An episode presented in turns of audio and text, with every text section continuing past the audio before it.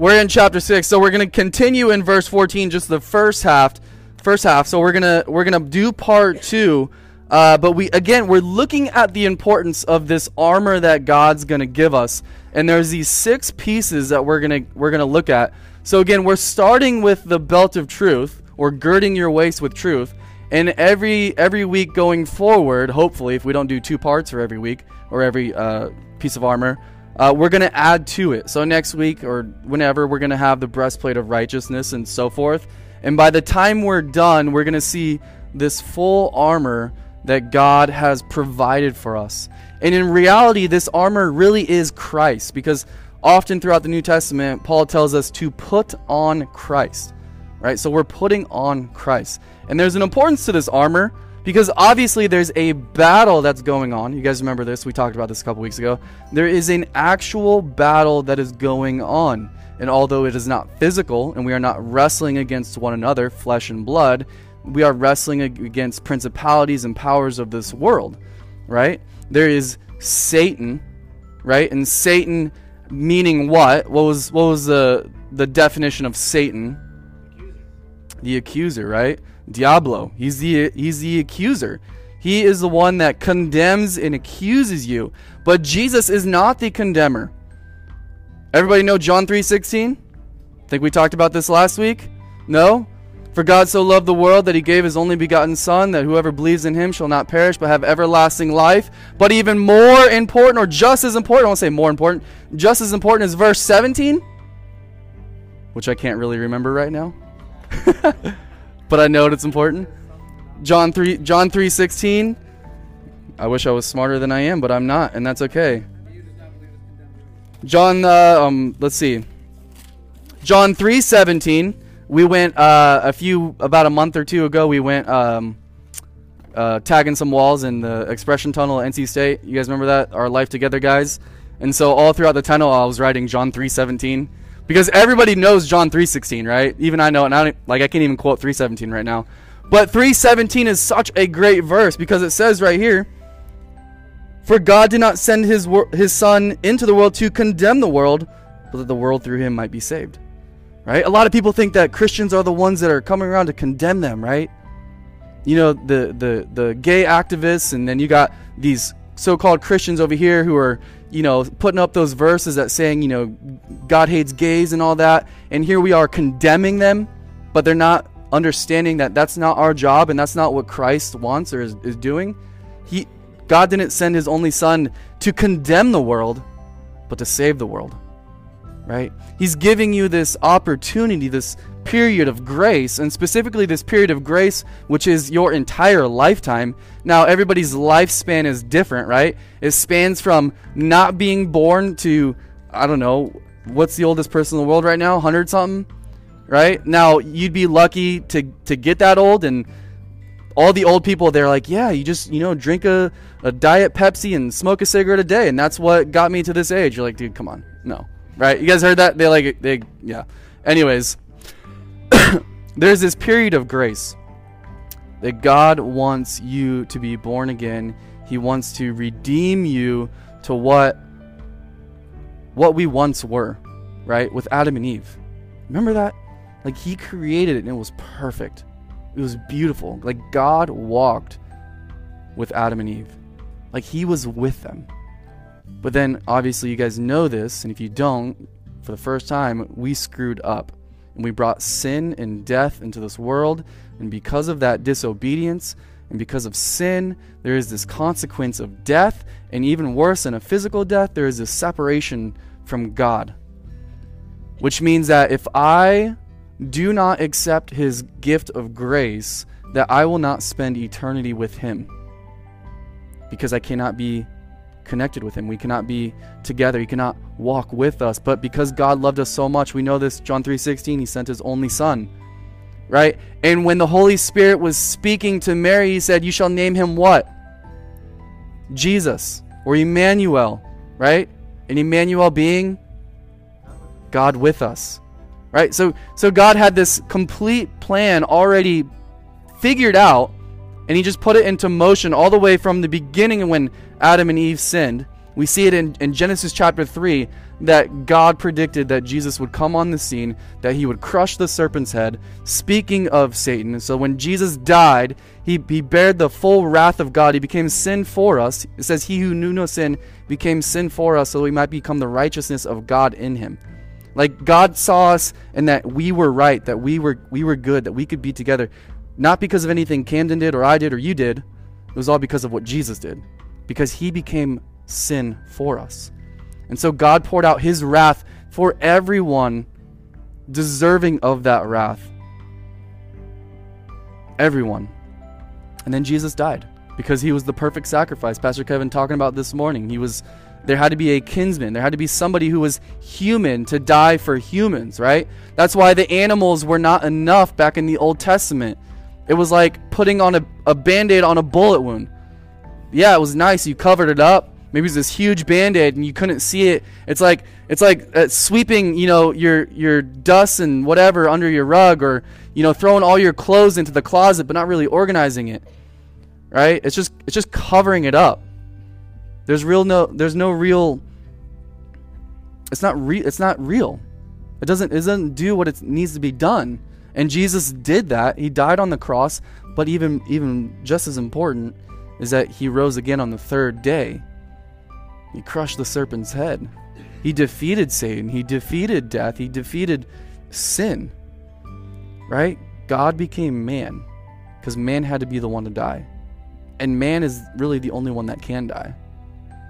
But then Jesus rose on the third day, and now no man can rise on his own because you and I don't have that power. I mean, it was hard enough getting out of bed this morning, right? We don't have that power, but God has that power.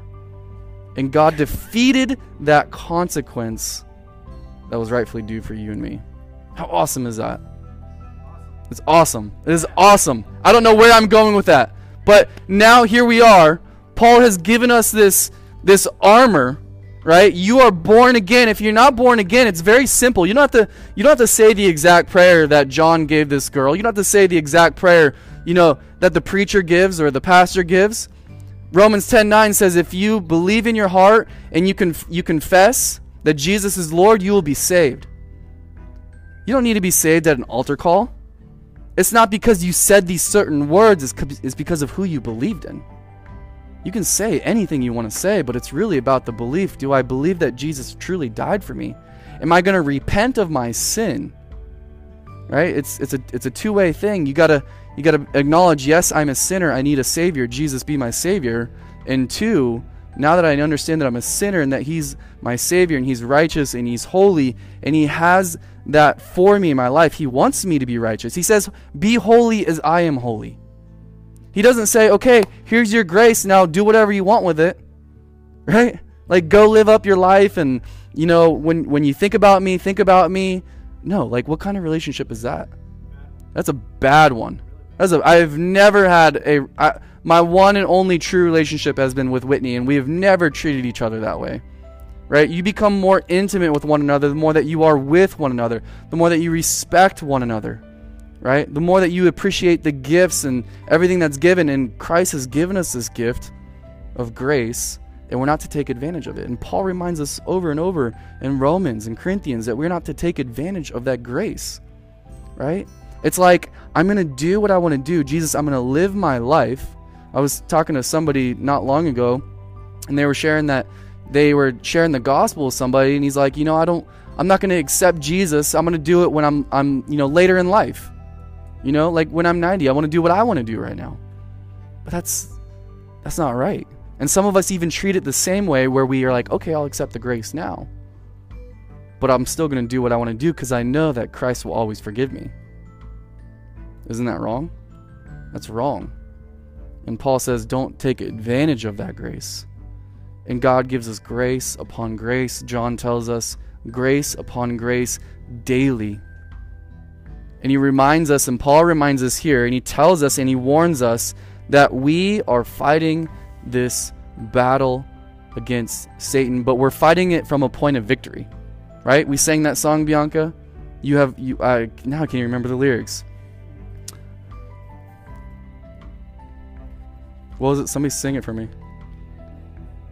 You have won you have won the victory. No, that that's what it was. you have won the victory, right? It's not like, okay, Jesus, like we're waiting for you to win. No, he's won. Now it's just a matter of let's let's let this play out in God's timing and we fight from the stance of victory. Satan literally has nothing on us. Nothing. Although he can use his tricks and his deceptions to get to us. His power is nothing compared to Christ.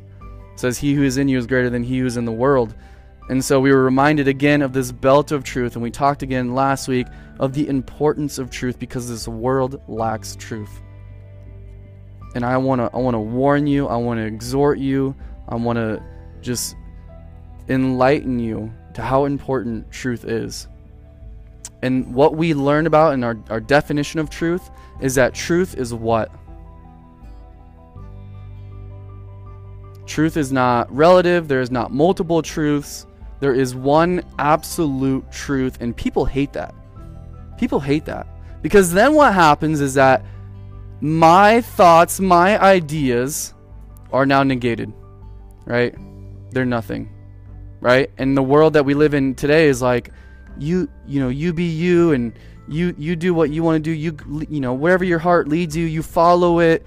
You know, doing all these things, and and it's it's wrong. It's it's deceptive. It it brings me to an idea that that my thoughts, my truths are greater than anyone else's. But what I come to realize that the more that you seek those is that you you fail miserably and that they're wrong.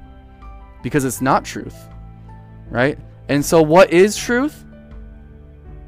Jesus. And to expound upon Jesus, the word of God. Because Jesus in John 1 1 says, In the beginning was the Word of God, and the Word was with God, and the Word was God. Right? Jesus is the Word. He says it multiple times throughout the Gospels that He is the Word. And what word are we talking about? We're talking about Scripture. We're talking about the Bible. We're talking about this thing that was written over thousands of years by multiple, multiple people in different uh, geographical locations, different cultures. And yet it was all inspired by God. And if you read it and you study it, you realize that every single piece of scripture points to Jesus Christ and that none of it contradicts itself. And you've got these you, you will have these scholars and you'll have these smart people who will say, well, this and that and you know, you'll you'll think for a minute, well, that, that does sound like it contradicts itself. But the more that you study and the more that you trust, you realize it really doesn't. And truth is what we need in this world. Because what we're going to find out is that there's a reason that we need truth, that we need this belt. Because, think about like this you need certain pieces of armor because some of it is just more exposed or because that is how the enemy will attack. Right? For instance, like, I don't know, let's say you're playing football. You're, you're going to go out there with a helmet on, right? Right. I mean, I mean, good luck, right? And we're, we're talking about like pros, you know, like they would annihilate one another without a helmet. I mean, they already do, but like you wear it for you wear it for a reason because you already know and you expect something to come to protect yourself. And so Paul starts with truth because truth is key to all key to it all. It it holds everything together. If you can't start off with truth, if you can't understand what truth is, all the rest of them don't matter. You know, we, we looked at the history of the belt and you know, it protected you. It had these those those I don't even know what you call those things. You see it. It protected you from from whatever it came about from your lower body, but also it held your garment together. And typically, the garment was a little bit longer. It was like a dress. And so you go into battle. You don't want to trip over yourself. It would hold it together. And that's the importance of truth if you try to go out into battle, if you try to just even just go to school, if you just try to go to the grocery store, if you just watch this or that, if you are not girded with truth and this understanding of, of actual biblical truth, that you will trip and you will fall and you won't even get into the battle. The rest of the armor won't even won't even matter because you'll just be tripping and stumbling over yourself that you can't even get to the battle, that there'll be just some stray arrow that comes by and just knocks you in the head. Right? That's why the, the belt of truth is so important. That is why the Word of God is so important. The Word of God, even though it was written over thousands of years and thousands of years ago, it's still applicable today. You know, I think about it and I'm like, well, Snapchat wasn't around like what, six years ago? Seven years ago? Eight years ago? Does it matter? Ten years ago, for sure. 30 years ago, for sure. 2,000 years ago, for sure. Right? Sin is still sin. Right? Even though, like, there's like new ways of getting to it, and sin is still sin. You know, and that's why the scripture is so awesome and it's so key and it's so it, it's for yesterday, today, and tomorrow. It, it applies, and it, it, the word says of itself that it will never wither, it will never fade, it will last for eternity. And although there's new ways to sin, the scripture always reminds us that it's really not about how to do it, it's really about the heart. And the heart has stayed the same for generation upon generation from the beginning to the end. It's about the heart. Because Jesus even says, look, if your hand causes you to sin, what do you do? Cut it, Cut it off. And then your other hand causes you to sin, what do you do? And then your eye, and then your mouth, and then your ears, and then your feet, and then your nubs. What do you do? Cut it all off. And it's a little too far, right? So you are left with nothing. Just a head with none of these awesome features, just a body. Finally, guys, you have stopped sinning. Right? You have finally stopped sinning. No. Because again, it's it's in the heart. Jeremiah 17 reminds us that the heart is more deceitful and wicked above anything else. Who can know it? God knows it. That's why God sent his son because he sees how wicked that we are. And yet he still loves us. Right? He he knows how wicked we are. He knows that that we we hate him, that we're haters of God, that we're enemies of God and yet he still loved us. He still loves us. But remember, this time of grace, it only extends so far. Specifically in your life, but also even greater within this time of grace in, in this span of life. I don't know when it's going to be, but there's going to be a time when Jesus comes back again. And there will be a time where, for those who did not receive this grace, there is a punishment. There's a punishment. Even though that Jesus received the wrath of God on the cross and he received the punishment that was rightfully due for you and I, it only counts and you will not have to partake in it if Jesus is your Lord and Savior. Otherwise, you do have to partake in the wrath of God.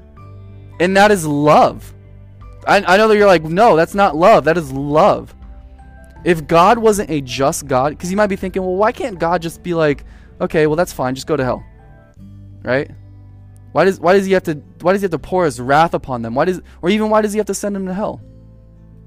Because there has to be a consequence. There has to be justice. If there isn't justice, if there isn't a consequence for bad, then you can't receive what is good either. There has to be justice. So justice and God's love, they're like a couple. They go hand in hand. It's beautiful. And that's why the world hates Christians so much. Is because we couple it together. Because we genuinely do love people, but we also want to let them know that you can't keep li- living in sin. Right? You can't keep doing that. Where the world is all about just love, and they'll say you just do you just do you boo boo, and it'll all pan out in the end. Right? You do what your you, what your heart wants. If you want to identify as a frog, then do it. Right? If you like, I don't mean to be be funny, but it's just how far we've we've it's it's it's come. Right? And because I identify as a frog, you can't tell me that that's not real. You can't tell me that I'm not. Even if I wanted to identify as a female, you can't tell me that because that's what my heart is telling me. But do you not remember that the heart is more deceitful and wicked above anything else? Right? That even though that I believe it, that I feel it in my heart, yeah, it's real. It's a real feeling. It's a real thought. But that doesn't make it truth. And Satan will do this over and over. He will accuse you. Again, we are putting on this belt because what Satan's going to do is he's going to attack us with deception and lies. And he'll say hundreds of thousands of things. He'll say, "Yeah, why don't why don't you identify as female?" Or, "Yeah, why why don't you uh you suck?" Why don't you know the the kids the kids they didn't even listen today. Like you are just a horrible teacher. Nobody understands anything that's coming out of your mouth. Why don't you know? And then and then it leads from one thing to another. Well, your wife doesn't love you, right? I don't know. Like we just get in some type of argument, or my kids they disobey, and then Satan's like, well, yeah, that's because they don't respect you. They don't love you. And then at one point you get to this like, does does anybody care about me? Does anybody like me? Right? And you get to this point. Well, Satan's like, okay, well, nobody cares about you, so why are you still here? Right? It's from one thing to another, these lies and these deceptions. And, and if I'm not grounded in truth and if I don't know what truth is, Satan will easily destroy me. And he'll easily destroy you. Because what's interesting that we're going to look at is that Satan can actually quote the Bible, that he knows it better than you do. He knows it better than you do. And he knows who God is, and he knows the power of God, so that he has to be a little swindler, right? He's like Swiper from Dora. He's just, he's sneaky. He's wily. That's what he is.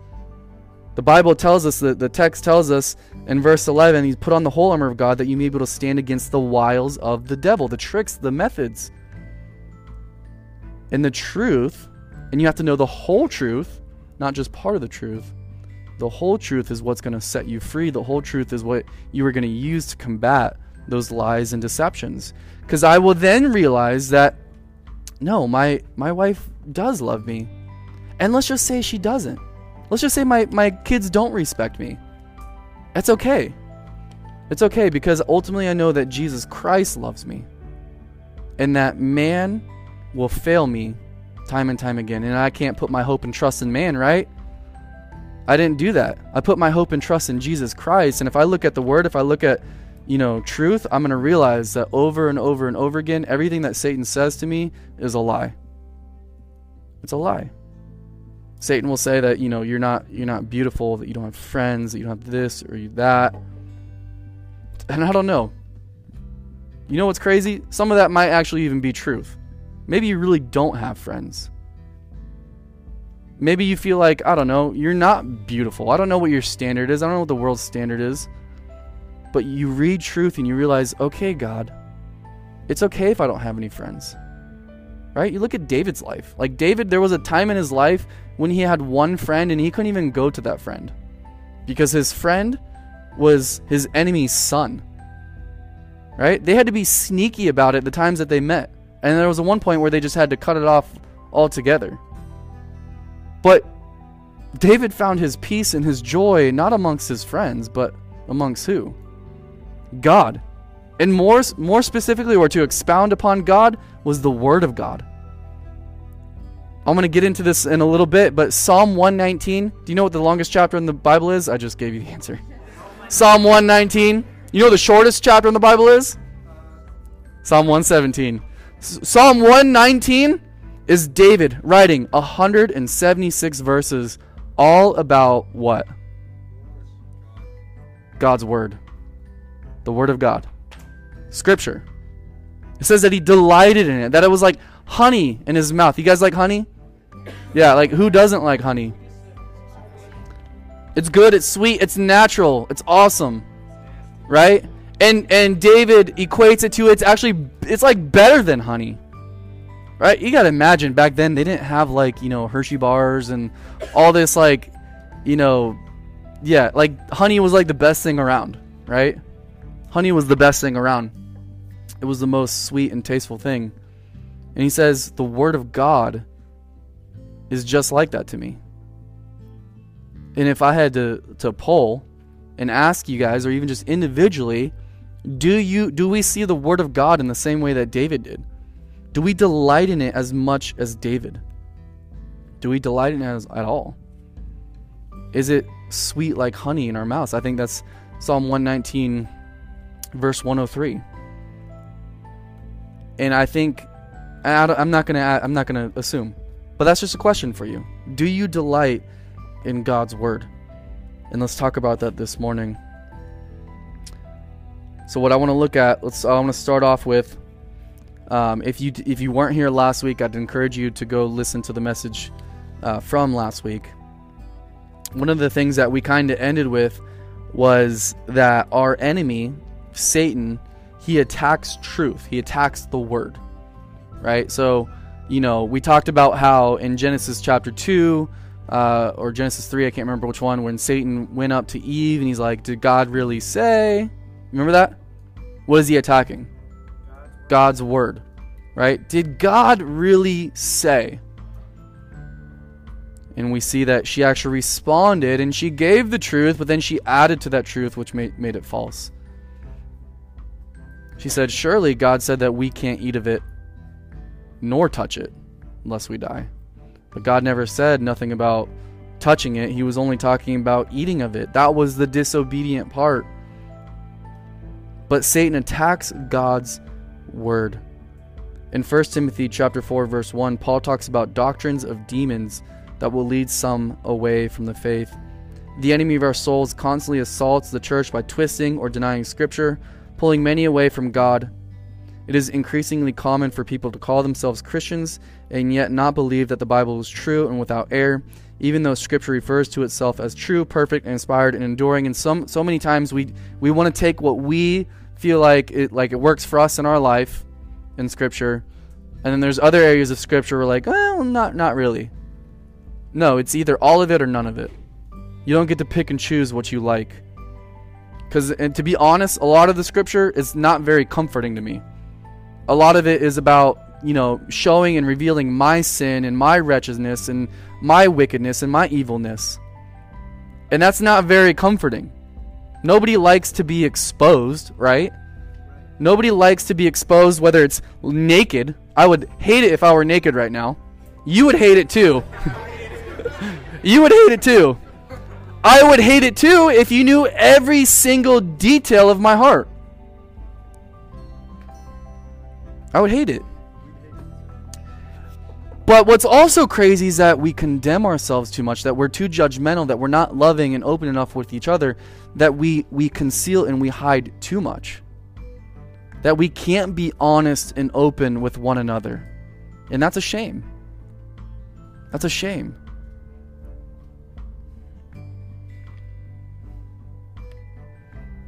Jesus also reminds us that for us as men, as women, that we shall not live by bread alone, but by every word that comes from the mouth of God. And we have to remember that it's every word, it's not just this nice word that I like, right? The, the nice uplifting things like, oh, God, you love me. Well, yes, He does love you, but there's also some other stuff, right? It's every single word. If you guys were here on Wednesday night, I was able to teach on the tabernacle in Exodus chapter 25, and I didn't even get to, I just like scratched the surface on that. And if you look at the tabernacle, you'll look that when God gave instructions for building of the tabernacle, that there every single detail, that every single instruction was for a purpose. And the same is true for the word of God. That every single word, every single sentence, every single chapter, every single book is in there for a purpose. It is for a purpose. That there's nothing in there that shouldn't be in there. It's all in there for a reason. I want to encourage you guys that as we fight this battle, that you do have to take up your belt of truth. And what that really means is that you need to be in the Word of God. You need to be in it. You need to read it. You need to study it. And I was telling Wednesday night people that if you read the tabernacle in Exodus 25, if you just read it, it's the most boring thing you'll ever read. If you read any of Leviticus, you'd be like, this is so boring. But if you study it, if you dig deep into it and you understand that it's more than just a surface level thing because the word of God in Hebrews chapter 4 verse 12 tells us that it's living, that it's active, that it's power more powerful than anything else, that it's like a two-edged sword, that there's something to it. That it goes beyond just God nitpicking and saying, Yeah, I want that piece of furniture there in the tabernacle, and I want this here, and I want you to build it this way, and I want it to be this size. It's not you and I designing our houses in our rooms. No, there was a specific purpose for it. And you have to see what it is. And you look at Exodus and you look at the tabernacle, it's just a tent.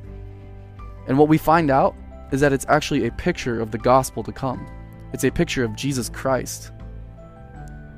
It's amazing. You look at every single word, and it points to Jesus Christ. And Timothy warns us that there's going to be a, an apostasy that happens in a church. And apostasy is is this idea of somebody leaving the faith. We talked about this last week. That they're going to be people who are sitting in these seats. I remember when I was in youth group, I remember one specific kid. The kid loved Jesus. He was he was that type of kid that would just he'd be walking the streets, we'd be at Taco Bell, we'd be at school, and he'd just be telling people about Jesus. Ten years later, the dude's just I don't have to explain it, but he's he's he's not who he was. And now the question can be, well, you know, was he really saved? I, look, that's between God and man.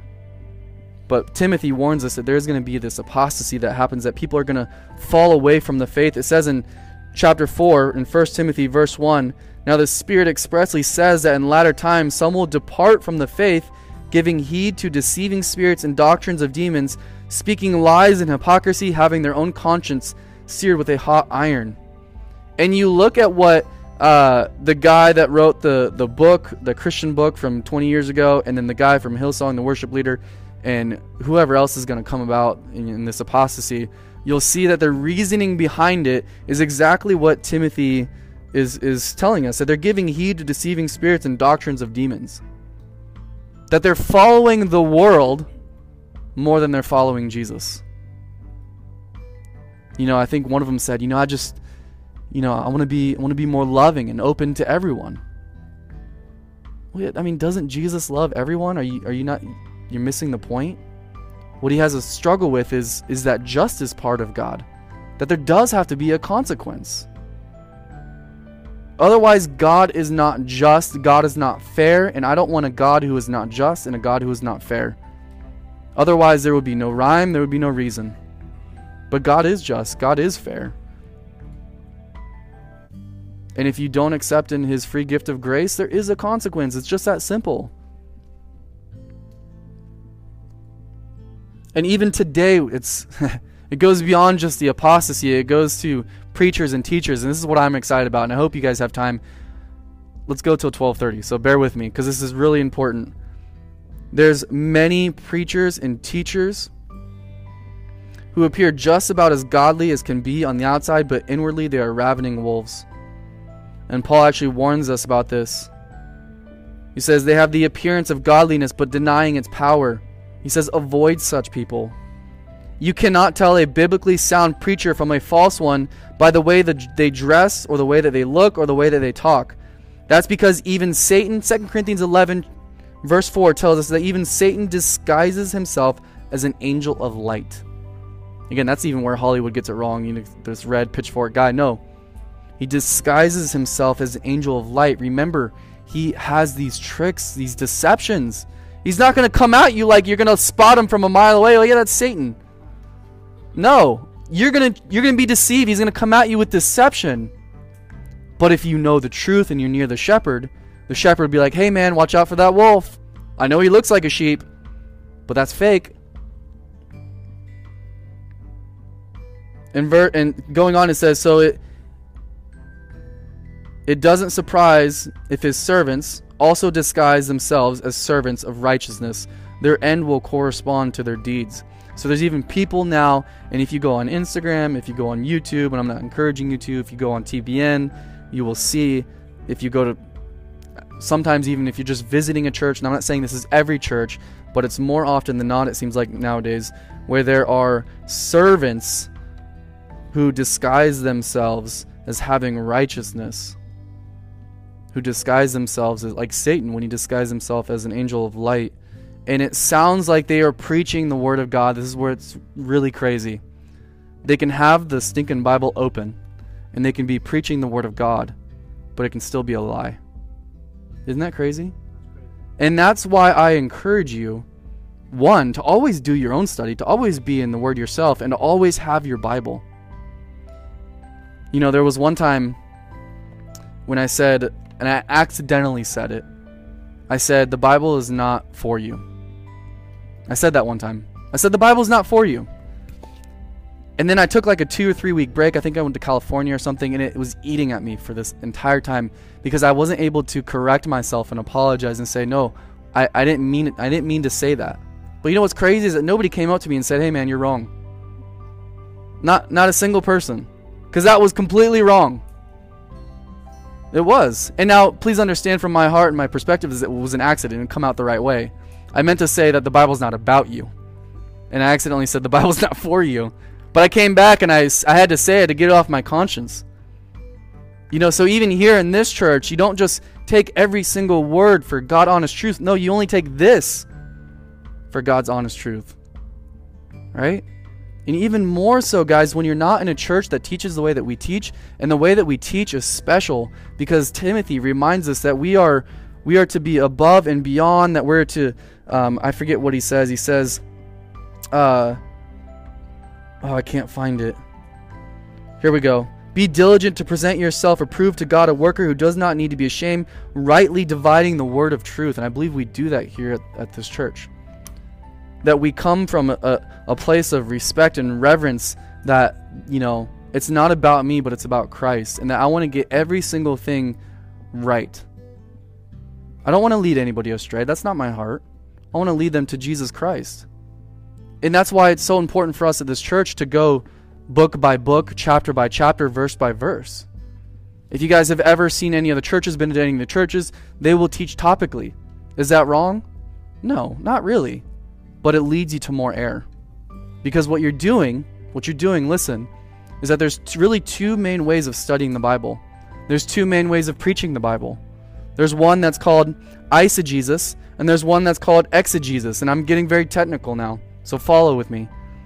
Eisegesis is this it's reading into a text and forcing it, forcing your idea, your thoughts into the Bible or into the text, which wasn't actually there to begin with thus forcing a meaning that does not exist in that passage to satisfy one's idea or belief.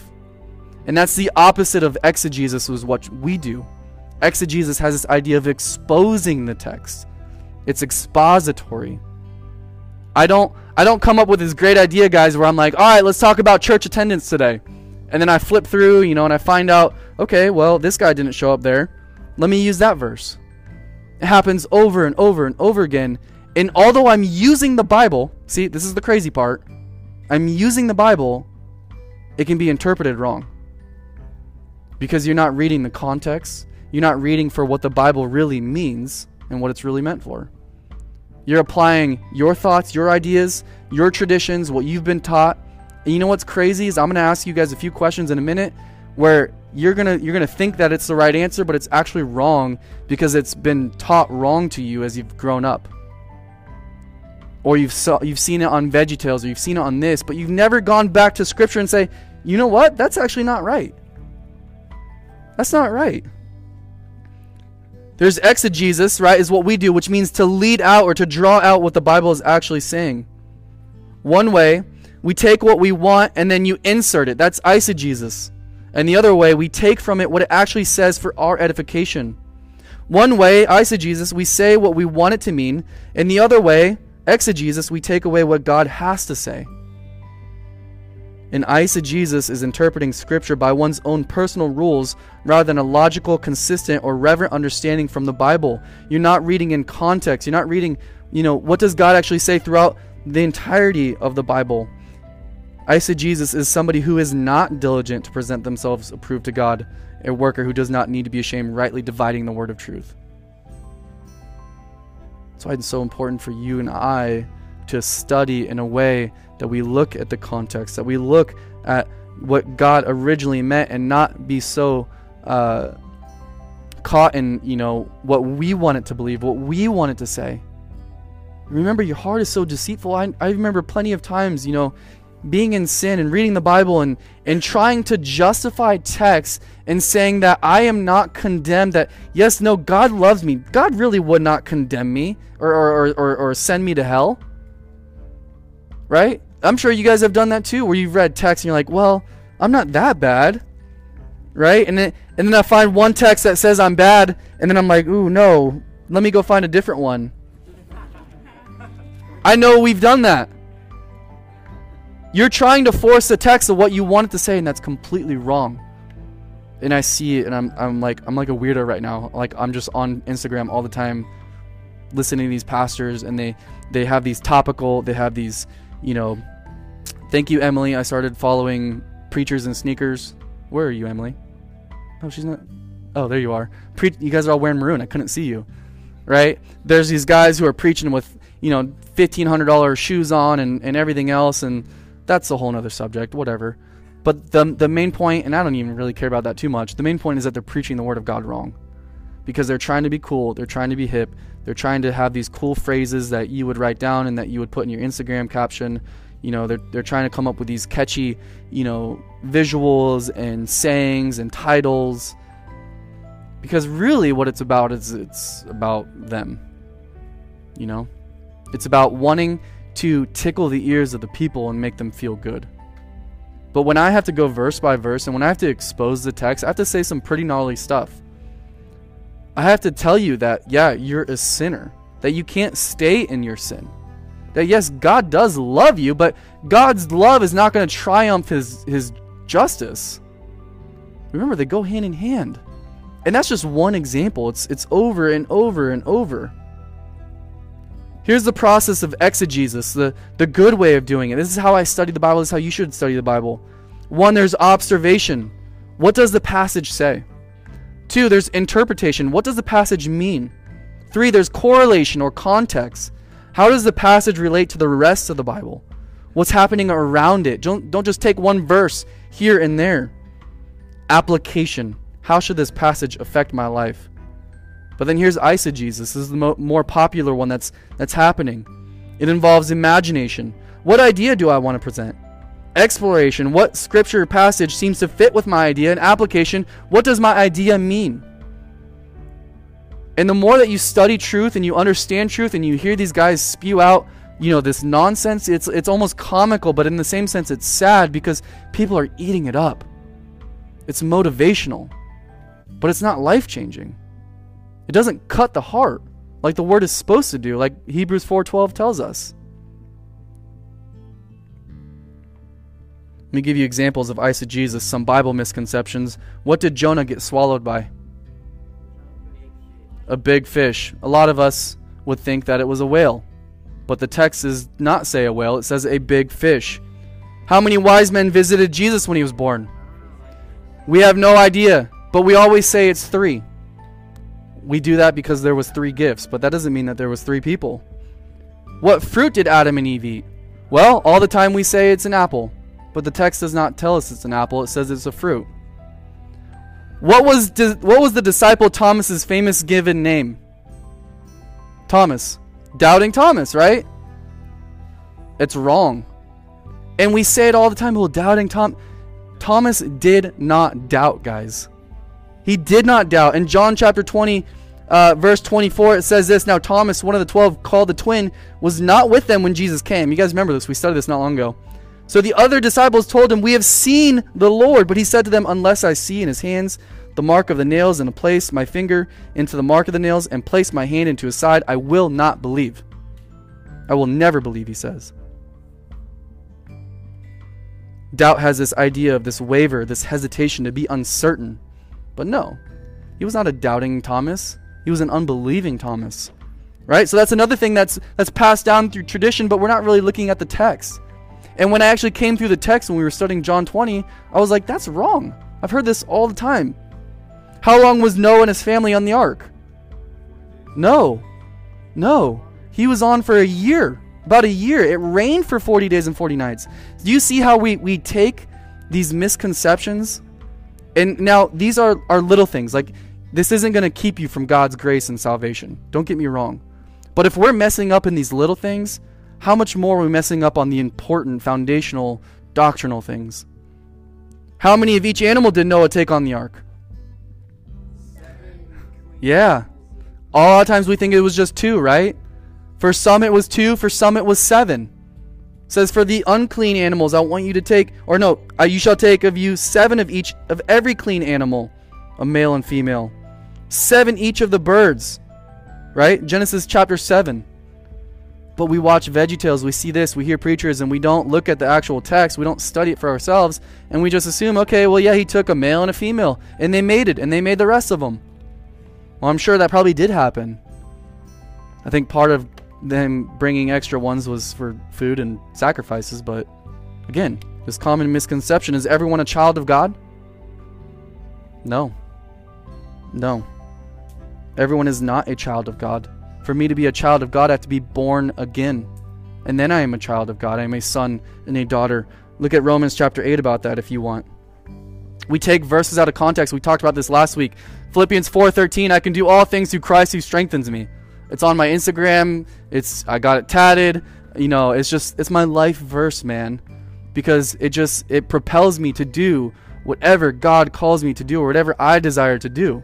Like I will win homecoming queen because it's Christ who gives me the strength to do so. I will win, you know, this whatever. I will do that. I will achieve my dreams. I will become, you know, a a, a doctor. I'll become a lawyer. I will do those things. Now, can can Christ lead you to those things? Of course. That's not what the verse means. You got to read in context again. I wish I could give you great examples outside of. There was one great example. There was one great example that I read that was giving the idea of eisegesis, where you just take one sentence out of a text, and the sentence sounded good, but then you read the surrounding text and you're like, oh snap, that's not good. It's kind of like the idea of you know not using correct grammar, like I ate grandma, and you forgot to put the comma after I ate, right? It's it's in, similar to that.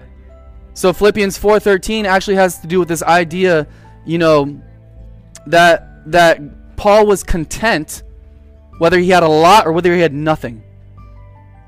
And that it was Christ who gave him the strength to be content in those times.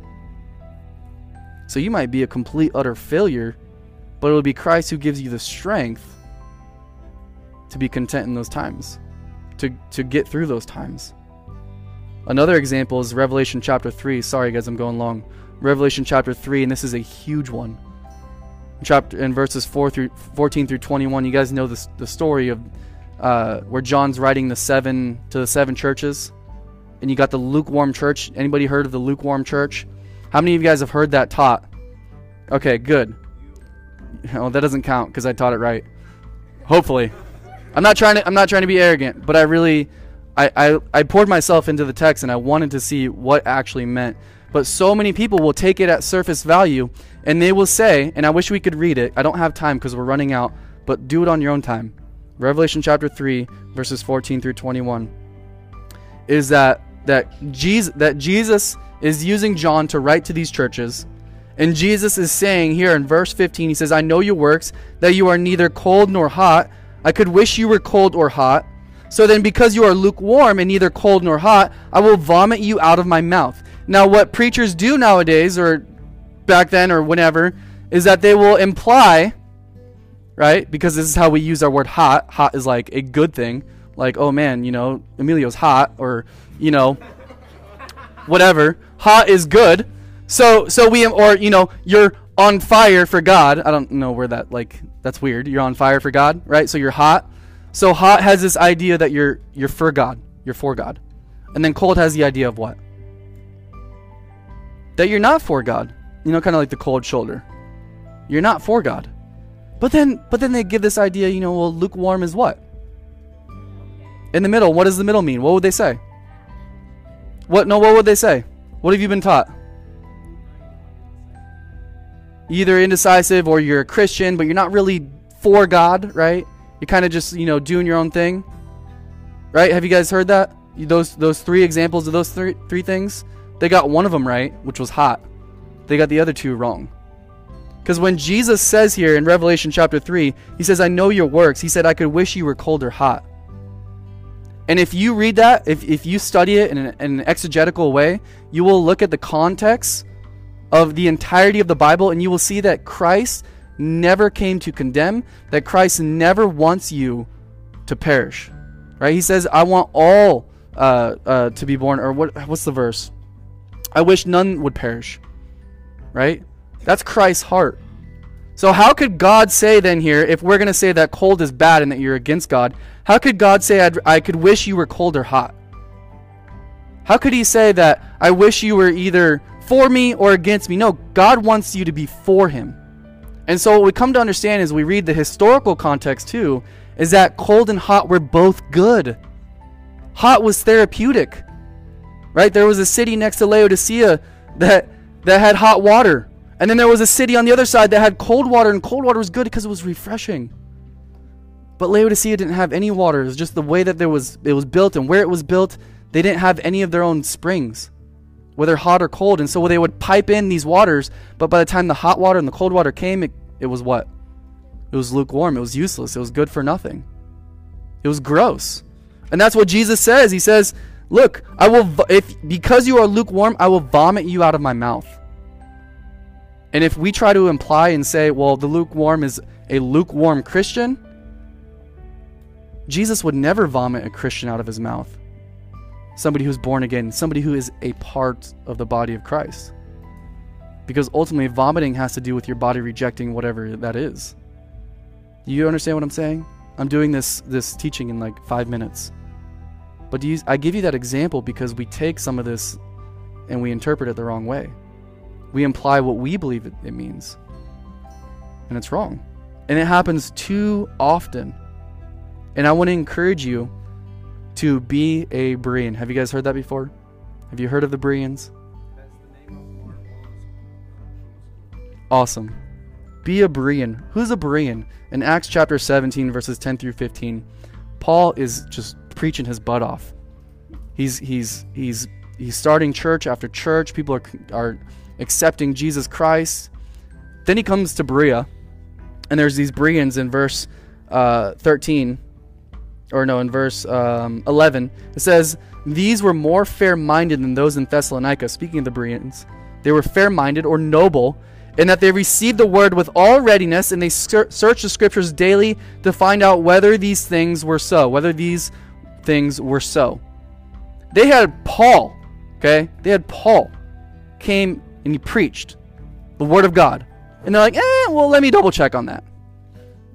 Do you get what I'm saying? Is that they didn't even just take Paul at his word, they trusted the, tr- the truth, the Bible, the scriptures as truth. And they said, okay, well, well Paul, we're, we're hungry for the word of God. We're going to hear it, but we're also going to double check and make sure that what you're saying is correct. So we're going to search the scriptures. That's why it's so important for you to be a Berean, for you to search the scriptures and say, is this so or is this wrong? And by all means, if it's wrong, there needs to be some some some way of, of calling it out, right? Of correcting it in love. So be a Berean. There's three things about them, three lessons that we can learn. Is one, they received the word with great eagerness, right? They desired the word of God. Do you desire the word of God? Do you desire the truth? Because listen, guys, the truth is what sets you free. The truth is is what's what's it's beautiful. It's awesome. It's the lies and the deceptions which hurt and they destroy. As two, they examine the scriptures daily to see if these things were so. They examined it. And number three is that the attitude of the Bereans is that in the next verse, in verse 11, it says, Therefore, many of them believed. So, what is your attitude when you hear the word of God? Is it stuck up? Is it stuck in your ways? Is, is if God is trying to teach you something and you're like, No, I don't want to hear it? Or does the word of God transform you? Right? Does the word of God transform you? Paul reminds us of that in Romans chapter 12 verses 1 and 2.